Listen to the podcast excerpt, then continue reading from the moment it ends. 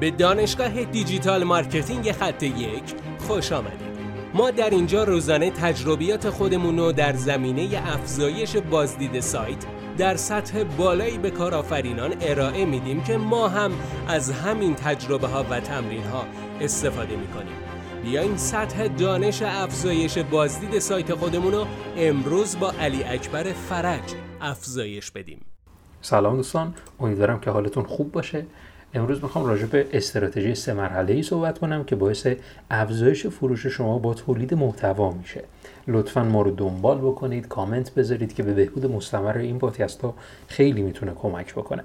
خب بریم سراغ این استراتژی سه مرحله ای و اول از همه و من پیشفرزم رو بگم. من پیشفرزم اینه که شما مخاطبینی دارید حالا در شبکه های اجتماعی و یا در سایت و ایمیل هایی رو هم حداقل دارید و می‌تونید از این ایمیل ها برای فروش بیشتر سایت خودتون استفاده بکنید.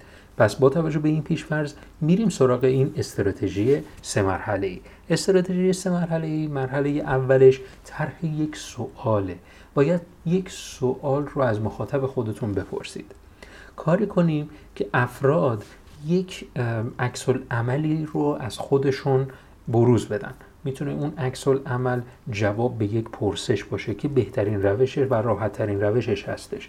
یه کاری کنیم که افراد یک پاسخی رو در جواب به اون سوالی بدن که ما مطرح می‌کنیم.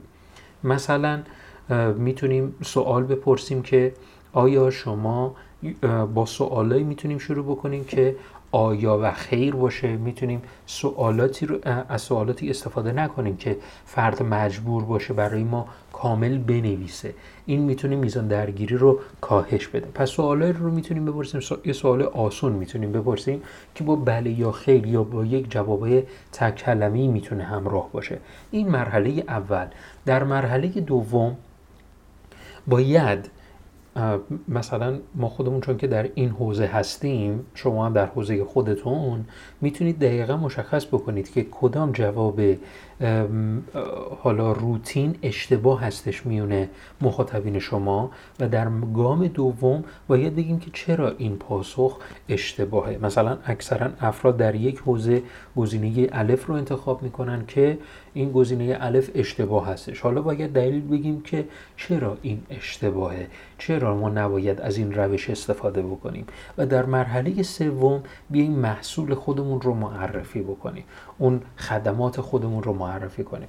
بذارید حالا اینجا با یک مثال مشخص بکنم. خب مثلا شما در زمینه دکوراسیون دارید فعالیت می‌کنید. یک فردی که حالا مثلا در زمینه دکوراسیون داره فعالیت می‌کنه. در گام اول باید بگیم یه سوال با مطرح کنیم دیگه.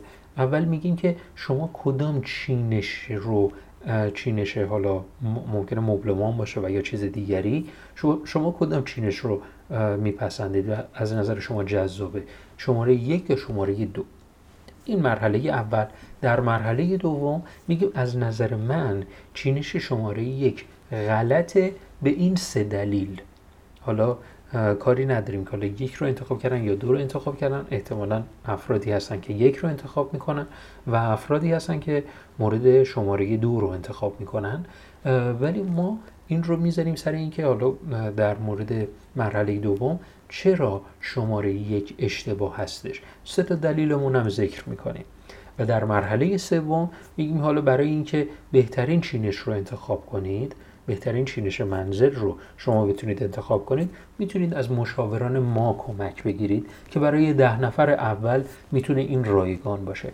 این یک استراتژی ساده اما قدرتمند با تولید محتوا هستش. حتما از این روش های افزایش فروش با تولید محتوا استفاده کنید که می‌تونه خیلی فروشتون رو تحت تاثیر قرار بده. امیدوارم که از این پادکست استفاده بکنید و برای دوستانتون ارسال بکنید. حتما برای ما کامنت بنویسید. موفق باشین. فعلا خدا نگهدار. بسیار ممنونم که این جلسه با ما بودید. لطفا نظر خودتو برای ما بنویس و مطمئن که خونده میشه. برای دسترسی به منابع بیشتر بر اساس موضوع امروز که می‌تونه به شما در digital marketing کمک کنه به سایت خط یک سر بزن راستی برای اینکه جلسه فردا را از دست ندی حتما ما را دنبال کن.